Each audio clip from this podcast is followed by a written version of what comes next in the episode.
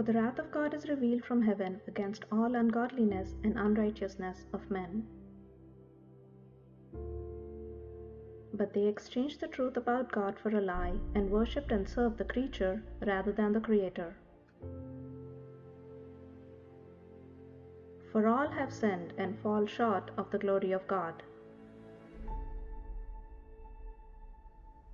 But now, apart from the law, the righteousness of God has been made known, to which the law and the prophets testify.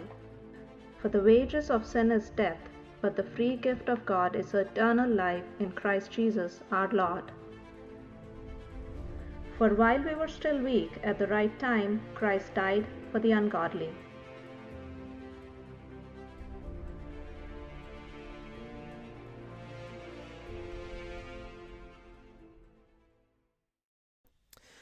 Well, good morning, NBC.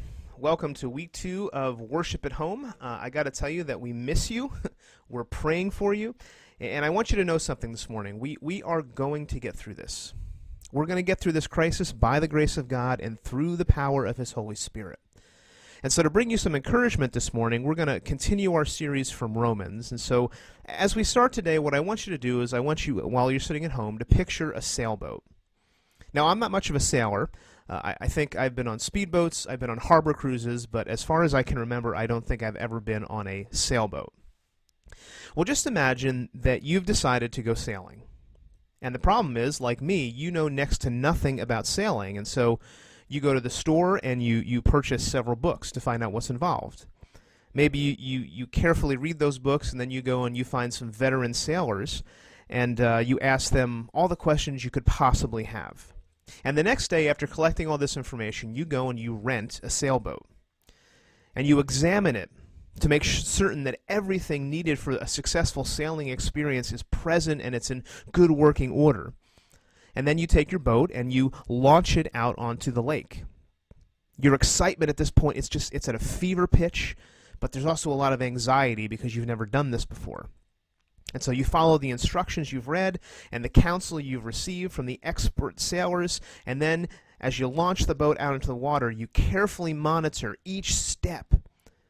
You, you watch how the sail is being hoisted. And it's at that precise moment that you learn a crucial lesson. You can study sailing. You might even be able to build a sailboat. You can seek out the wisest and most experienced sailors. You can you can cast your boat out onto the most beautiful lake with the warm and inviting sun and some of you are saying, "Yes, I just want to be there."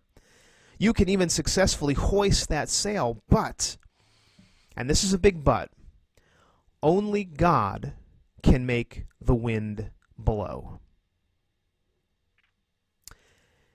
In Romans 8, verses 1 to 17, we're going to learn that in order for us to grow in the Christian life, we need the wind to blow.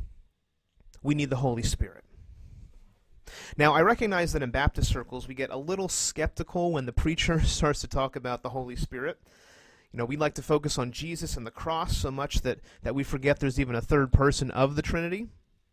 But if you look in John's gospel, Jesus tells his closest followers that when he leaves, he is going to give us a, a helper. He says, a helper, the Holy Spirit, whom the Father will send in my name. He says, He will teach you all things and bring you to remember and bring to your remembrance all that I have said to you, John 14, 26. In other words, one of the primary ministries of the Holy Spirit is to bring assurance in our lives. And here's one thing I know for certain we all need assurance. We all need assurance. And right now, we're living in a time of great uncertainty. No one seems sure about anything, right? Will the stock market go back up? I don't know. Uh, when will travel restrictions be lifted? I don't know. When will we get a vaccine or a cure for this disease? And, and you say, I don't know. And when we ask questions like that, we are looking for assurance that everything is going to be okay. In fact, coronavirus anxiety is a top hit on Google searches today. Now, today, and as serious as, as this is, the scriptures teach us that there is a, an even greater assurance we need in our life than, than everything that's happening. And we long for assurance. And when we don't get it, we're fearful and we're anxious. We feel out of control. We're looking for someone to step in and say, I've got this. Romans 8, verses 1 to 17, is all about the assurance the Holy Spirit brings to believers. He brings assurance and he brings power like we've never known. He is the wind beneath our sails, church. In Romans 8, Paul, tell, Paul will show us three truths that the Holy Spirit gives us. First, he gives us a new reality. Second, he gives us, he gives us a new worldview. And third, he gives us a new family a new reality, a new worldview, and a new family. And when we grasp those three truths and get them deep, deep down in our souls, we will have the assurance that we long for. So as we start today, let's pray. Heavenly Father, we thank you so much for your goodness and your grace in our lives. And Lord, I pray for my friends who are listening at home today. I pray for encouragement. I pray for conviction. I pray for challenge, Lord. Lord, I ask that you would move in our hearts and that we would receive the great power that we, we have in your Holy Spirit. And we ask that in Jesus' name. Amen. Amen. So, first, the Holy Spirit gives us a new reality. Now, last week, Pastor Dave did a marvelous job of explaining that, that duality that we see in Romans 7. He said it's like the story, the famous story of Dr. Jekyll and Mr. Hyde. Remember, Paul ends chapter 7 by declaring, Wretched man that I am, who will deliver me from this body of death? And I think if you're listening at home, I think a lot of us relate to what Paul is saying in chapter 7. We, we wrestle with sin. Right? We, we don't do the things that we ought to do, even though we want to. And so at the end of chapter 7, we also uh, exclaim with Paul in an exasperated cry, we say, I am wretched. Who will save me? It's now that Paul ushers us into chapter 8, and verse 1 explodes off the page and into our hearts. He says, Therefore, there is now no condemnation for those who are in Christ Jesus. There is no condemnation. That's the new reality. Now, the conjunction, therefore, is letting us know that this verse is responding to everything that has come before. In chapters 1 to 3, Paul laid out his case against us as sinful people deserving condemnation. In chapters 4 and 5, we learned about justification by faith. In chapters 6 and 7, we learned um, about our battle against sin. And now, therefore, there is no condemnation. We're in a new realm, a new reality. This verse conveys the inauguration of a new era in Christ. But I don't want us to gloss over this verse because many of us listening today don't believe this verse. I mean, ask yourself do you believe there is no condemnation if you're in Christ? Now, not condemned is, of course, a legal term. It means to be free from debt or penalty. Um, but most people, as I said, even, even dare I say, most Christians live like they still have a debt to pay. What do I mean? I mean, this is why we're always trying to prove how good we are. It's why we work so hard to achieve status and recognition and reputation. It's why we get so defensive when people criticize us, right? Have you ever gotten defensive over criticism? It's why we don't want anyone to know our family secrets and our junk because we believe unless we live a good life, we stand condemned. Now, the Greek word that's translated as no condemnation is the Greek word katakrima, and it means that condemnation is destroyed. But here's the tension, and here's the tension I think we feel from last week and into this week. We can't quite reconcile Romans 7 and Romans 8. See, we resonate so much with Romans 7 because we know deep, deep down in our hearts that we are sinful people worthy of being condemned. But if you're a Christian, if you're a Christian, you need to resonate so much more with Romans 8 because of Christ's work. We are not condemned. In fact, verses 2 to 4 further explain verse 1. Verse 2 says this Because through Christ Jesus, the law of the Spirit who gives life has set you free from the law of sin and death. Now, you may remember at the beginning of Romans 7, Paul uses the illustration of marriage to explain our relationship to Christ and the law. He, he essentially said this He said, You are either married to the law or you're married to Christ. Like, you can't be unmarried. There's no single people here. And in verse 2, he reiterates that Christ Jesus has set us free from sin and death. But you might ask the question what is this law of the Spirit? Well, it's here for believers that the law plays a positive role. It's here that God's Holy Spirit comes to the believer with power and authority. He is the one who brings liberation and power from the and power from uh, from the uh, and liberates us from the old age and it and its condemnation. And then you ask, well, how are we set free? Well, look look at verse three. It says, "For what the law was powerless to do, because it was weakened by the flesh, God did." By sending his own Son in the likeness of sinful flesh to be a sin offering. And so he condemned sin in the flesh.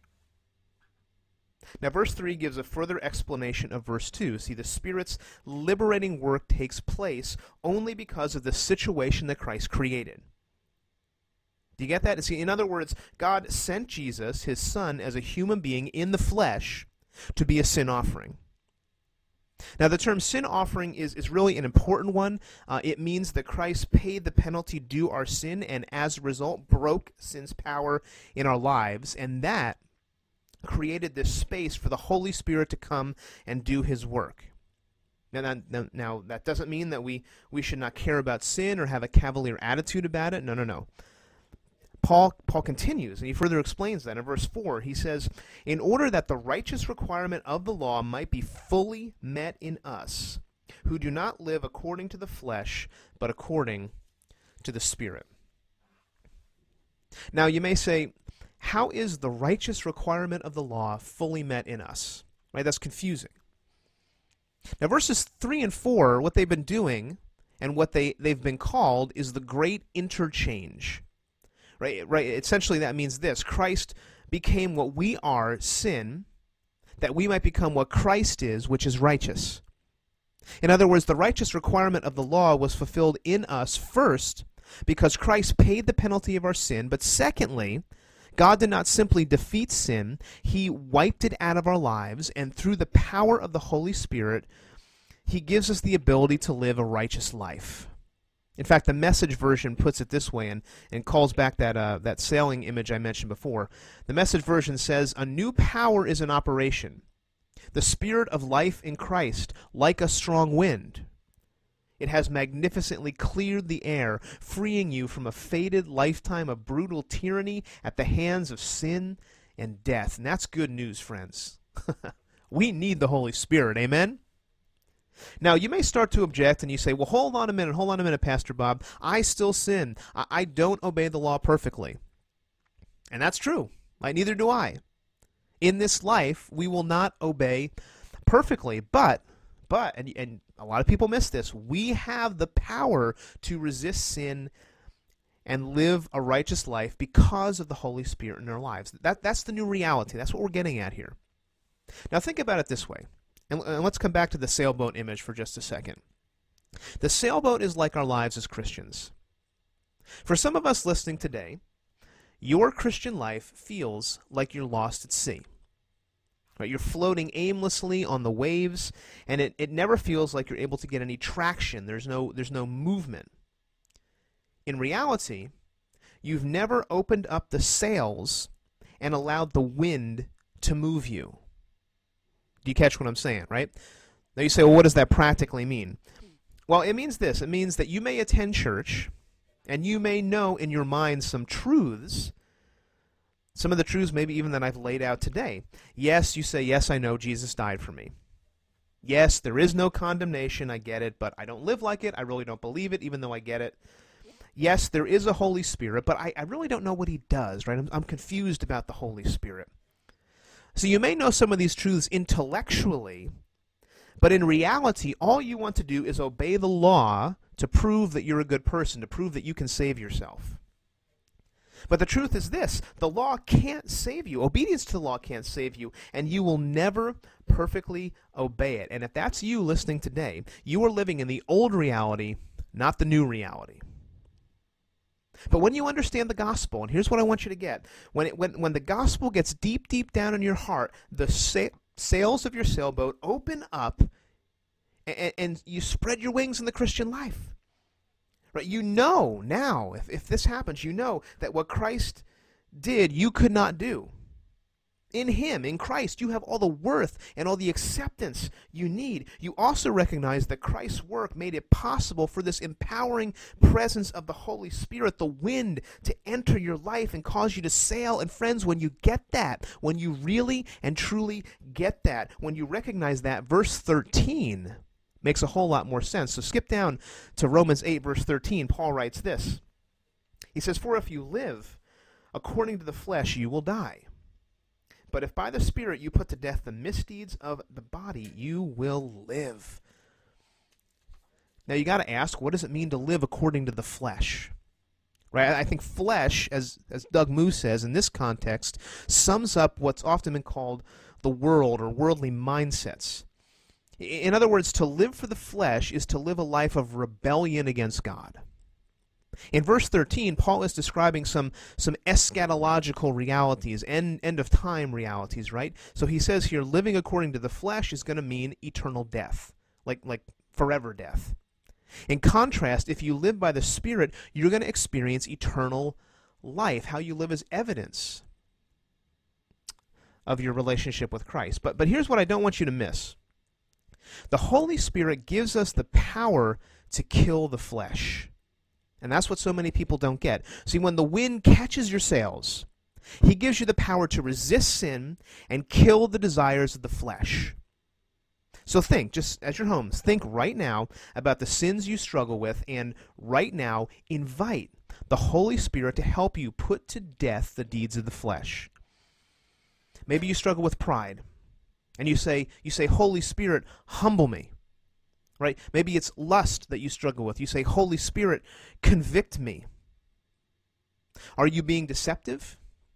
We need to say, Holy Spirit, give me the strength and the courage to be honest for the first time in a really, really long time. In fact, the, the, the great writer John Owen once said, We need to be killing sin, or sin will be killing us. This is a war we rage, and we do that through the power of the Holy Spirit. Through him, you can put to death the deeds of the flesh. That's the new reality. That's how we grow as a Christian. You open up your sails and you let them work. But the work of the Holy Spirit goes even deeper than this. Because you see, once we grasp that new reality, he also changes us from the inside out and he gives us a new worldview. That's point two a new worldview. Now, think for a moment what is a worldview? A worldview can be defined as a philosophy of life, a conception of the world. And here's the thing about world worldviews: they, they affect everything, right? In fact, everyone listening today at home has a world view. And your view of the world influences everything. It influences how you spend money. It influences whom you spend your time with. It influences how you vote. In short, it's the reason you live the way that you do. It's because of the worldview that you have. So when you get to Romans chapter 8, verse 5, Paul now turns to our minds. Our new reality in Christ should give us a new world view. In fact, look at what he says. He says, Those who live according to the flesh have their minds set on what the flesh desires. But those who live in accordance with the Spirit have their minds set on what the Spirit desires. Now take notice of that phrase, have their minds set. Now, now everyone's going to have their minds set on something, and set is really, right now I am setting on a chair. The chair is holding me up. I, I'm trusting in that thing to, to bolster me. And that's what it means. Like you're setting your mind on something, you're trusting in something, it's consumed by something. Now, now in our modern world, we have a tendency to separate out mind and body right? But but that wasn't true in ancient philosophy. And so when Paul speaks about the mind here, he is speaking about the very core of our being, who we are, our inner desires. And he also is setting up this dichotomy. He says your mind will be set either on the flesh or on what the spirit desires. And what the spirit desires is to honor God the Father.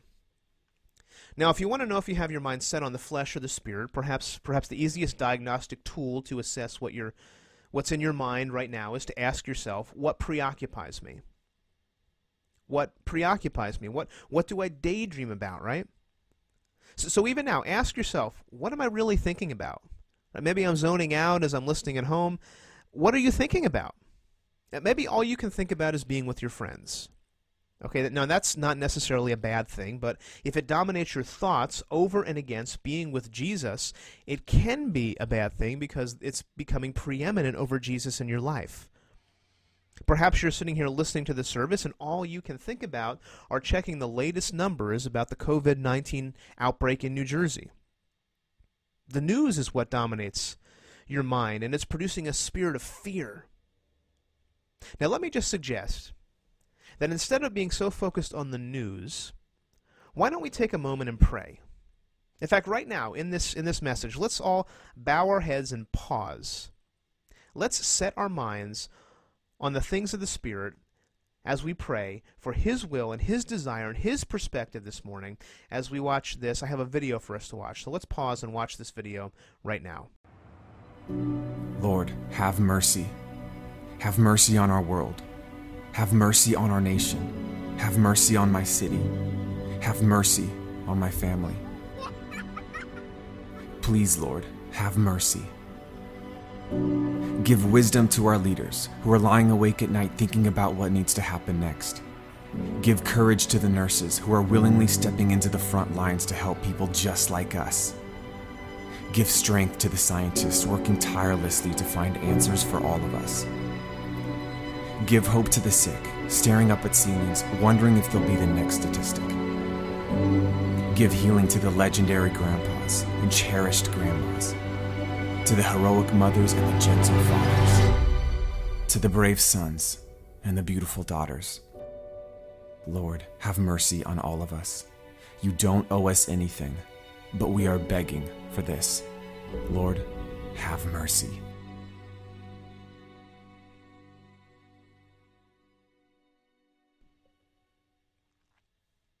Lord, have mercy. Have mercy on us to desire what the Spirit desires.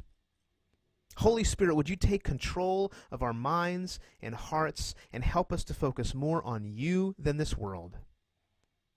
And when that happens, look at the result, Romans 8 6. It says, The mind governed by the flesh is death, but the mind governed by the Spirit is life and peace. Now, to be governed means that someone or something has authority over you. Right? So if your mind is governed by the things of this world, there's going to be death. But listen to this if, if the Spirit governs your mind, if the Spirit has authority over your mind, what's the result? Life, peace. We need some more life and peace in our world, don't we? Right? We are so preoccupied with chaos and death right now. We need the Spirit to assure us about life and peace. And that's what happens when we embrace this new reality, this new worldview. Because if we don't, look at what happens. Verse 7. He says, The mind governed by the flesh is hostile to God. It does not submit to God's law, nor can it do so. Those who are in the realm of the flesh cannot please God. Now, wow. wow. Those those are harsh words. Those those are fighting words here, right? And again, if you're focused on the world, you can't please God. But more than that, you're you're hostile to God. As Paul said earlier in Romans 5, you're an enemy of God. The people Paul is describing here are those that have not truly been transferred to the realm of grace. They, they, they have a worldview not governed by the Spirit, and it shows in how they live their life. In order for you to grow as a Christian, you need to change what you mind, or put another way, you need to have a transformed mind. You need to have a transformed mind. But in verse 9 and 10 of chapter 8, Paul tells us that if the Holy Spirit is in us, we're not in the flesh. He gives us assurance of that. This is a word of assurance, right? If we know the Holy Spirit, we indeed belong to God. And again, if we belong to God, if our minds have been transformed, we have a new hope. And that hope is, is seen very clearly in verse 11. Look at verse 11. He says, And if the spirit of him who raised Jesus from the dead is living in you, he who raised Christ from the dead will also give life to your mortal bodies because of his spirit who lives in you. Now, friends, look at that verse just one more time. I'm going to leave it on the screen. Let that truth wash over you today Do you see what Paul is saying?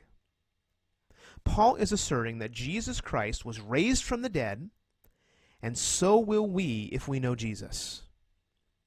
Now, that's a change in worldview, right? Right? How many people today, if, if they're not Christians, think that we're going to be raised from the dead? Yeah. How many people think that there's going to be a new heavens and a new earth? I mean, this, this is just not popular talk in our modern secular world. And so Christians, as we as we approach Easter, Easter's coming next week, we should have our minds governed by the new reality that death is not the end. There is hope of resurrection. Amen. I hope I hear some amens at home. And the Holy Spirit of God who lives inside you reminds you, he illuminates you to this reality. So, Christian, rest in the assurance of that truth. And if you don't believe that, you need a new worldview. Right? You, you need some wind in your sails. If you want to grow as a Christian, you need the Holy Spirit to transform your mind so that you see how destructive the flesh can be, but also so you see how beautiful Christ is. Now, there's one more truth the Holy Spirit shows us here in Romans 8, and I, I want to end here, and it's, it's, it's this reality that we get a new family. We get a new family. Now, you might say, well, Pastor Bob, I like my family just fine, right? I, I don't need a new family. Don't, don't pressure me to that. And, and listen, I get that. I'm not disputing that. I'm not disputing that you love your family. But, but if you're a Christian, you know that one birth is not enough. We need a second birth. And in Romans 8, 14 to 17, we get some of the most wondrous and assuring verses in the whole Bible. Look at what Paul writes in Romans 8, 14. He says, For those who are led by the Spirit of God are the what? Are the children of God. Wow. Now, do you see the progression in this chapter? Right, first, Paul clues us into this, this new reality of no condemnation life. And then, secondly, he shows us a new worldview governed by the Holy Spirit. But finally, finally, he appeals to our he appeals now to our emotional centers and our desire for relationship right? If the, if the Spirit of God leads you, he says, you're his children. You, you are his children. Now, when Paul uses that phrase, led by the Spirit, he is stating that those who are children of God will live like it. All right, they'll exhibit some family traits. And the verse which preceded verse 14, verse 13, told us that if we live according to the Spirit, we will put to death the deeds of the flesh. In other words, we will fight against the rebellious mindset of the world. So if you're a child of God, it will be evident in how you live and how you talk and the decisions that you make. It's going to, it's to be evident. And, and it doesn't mean that we're going to always do this perfectly, but we allow the Spirit to guide us and to grow us. Let, let me offer what I think is a helpful illustration here. I, once heard a story about a father who had asked his young son to do some household chores. And that household chore was vacuuming the house. Now, uh, maybe your child at home is really good at doing chores. I don't know. Uh, where some of you are now rolling your eyes and looking at each other as you're at home. This this young boy was not good at doing chores. In fact, after the child left the room, the father went to clean the dishes. And as the father was unloading the dishwasher, he heard his son turn on the vacuum for about 45 seconds. And then his son returned and happily reported, I'm done. And the father said, You vacuumed the whole house? And the son replied, Mm hmm. And the father looked at him long and hard, looked him up and down, and he said, Son, Superman could not vacuum this whole house in 45 seconds. But the son protested, I did, Dad. And I, again, maybe this is causing some family quarrels at home because this, this might have happened yesterday in your house. I don't know. So the father, in this instance, did what any loving father would do. He, he took his son's hand and he said, Well, let's just walk around and see if you vacuumed everything. And so they walked around the house, and he found in one corner, they found an entire bag of goldfish crackers that looked like someone had intentionally dumped them on the floor and then danced on them. And the father said, Son, did you vacuum this? And the son replied, Well, I didn't see it. And the father said, Okay, but it's on the floor. And you were supposed to vacuum the floor. I don't know how you missed this. And so then they vacuumed. And they walked around And the Father showed his Son other obvious things that he failed to see. Now, friends, this is what it's like to be led by the Spirit as the children of God. Right? The Holy Spirit takes us around the house of our heart and he says, Hey, look, there's some crushed up goldfish crackers. It's going to be awesome for them to be gone. Otherwise, bugs are going to get in there and bad stuff's going to happen. There's, there's going to be a smell, a, a rotten smell in there. Let's get this all cleaned up. That's what the Holy Spirit does. He says, I'm going to help you get that cleaned up. The Holy Spirit wants to clean up places that we didn't even know were dirty. Amen? Amen. That's what the Spirit does. And that's a beautiful picture of life in the family of God. That the Holy Spirit, the guide, the helper, lovingly guides the children of God into greater maturity and awareness. And that's a picture of Christian growth. And so I'd ask you, friends, what are those places in your life this week where the Holy Spirit is pointing out and inviting us to get them cleaned up. You have to open up your sails, church. Paul continues in verse 15. He says, The Spirit you received does not make you slaves so that you live in fear again. Rather, the Spirit you received brought about your adoption to sonship. Now, Paul recalls again language from verse, from uh, rather from chapter six. That's slavery language. But notice where slavery leads here. Slavery leads to fear. Right now, now the fear he's referring to here is that of God's judgment. In other words, before we became children of God, we stood condemned before him. But now, as we've learned in this chapter, there is no condemnation for those who are in Christ Jesus, and thus there's no reason to fear. Now, again, this is a, a, a profound point that I don't want to gloss over. Because during this home quarantine that we're walking through right now, many of us, I think, are afraid. But more than that, more than that, I think I think so many of us feel isolated and alone. Right? We, we are not enjoying right now the blessing of being together. We're, we're missing the intimacy of being in close proximity with our with our brothers and sisters in Christ. But as difficult as this is, there is there is a greater isolation that is even more terrifying, and that's that's isolation from the God of the universe. So so don't miss what Paul is saying here. Paul is saying that the great benefit of being a child of God is fearless intimacy with Him. Right? Where God is not socially distancing Himself from us. And at a time when we feel isolated and alone, we need to lean into the relationship we have with our loving Heavenly Father. But more than that, we get a new family. Right? It, it says here that we're adopted into God's family. And while the text says sonship, this status can be understood as applying to both sons and daughters. And this is an important theological theme, and it's grounded in the culture of the time because you see, in the Roman world, there was a legal institution. And, and it was this, whereby one could adopt a child and confer on that child all the legal rights and privileges that would be given to a natural child. But again, and, and don't miss this, this adoption was based totally on the legal act of the father. In other words, we, we don't get to negotiate with our dad. He chooses us, and it's very costly for him. Church, do you understand how much it cost the father to adopt us into, our fa- into his family? It cost him his son.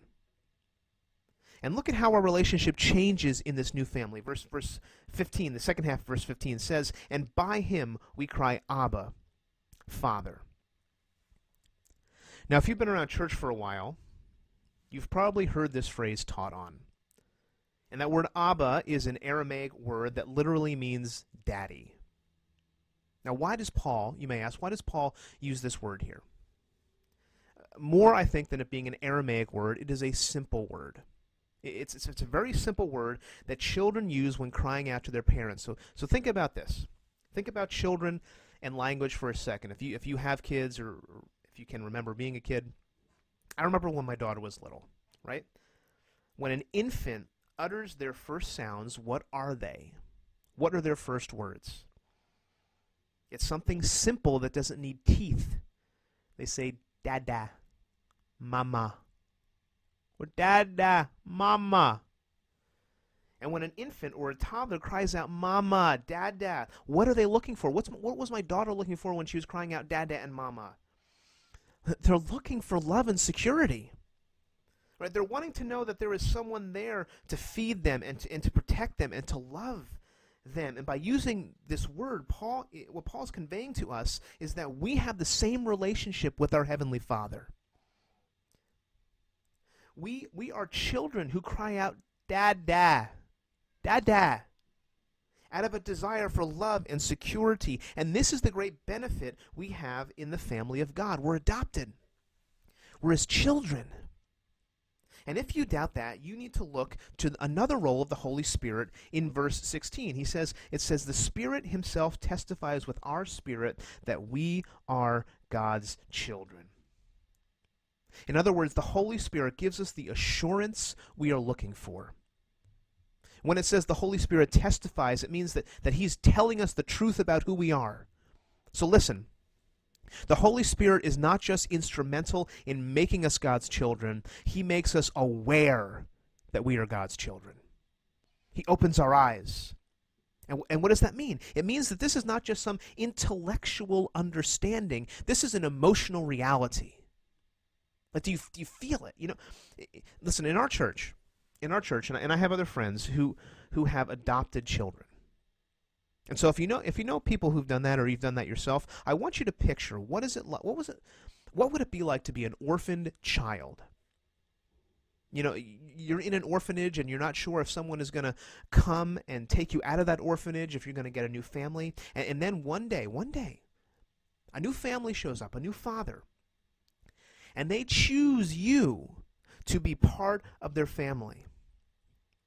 And when you see them, you, you go running across the room, only, only to be embraced by this new love.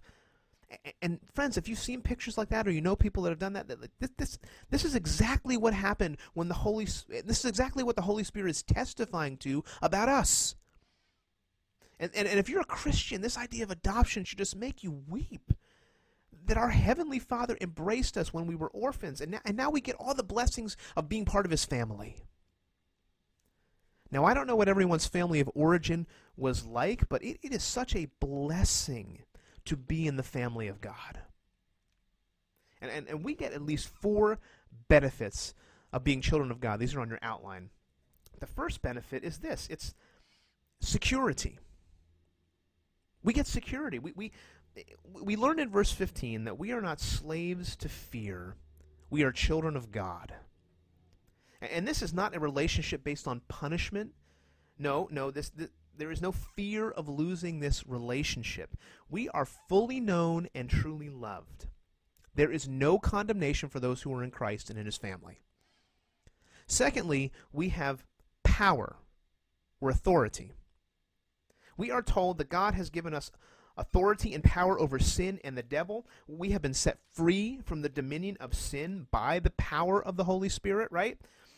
And we need to open up our sails, open up the sails of our boat, and start soaring with, with the power that's beneath those sails, the wind.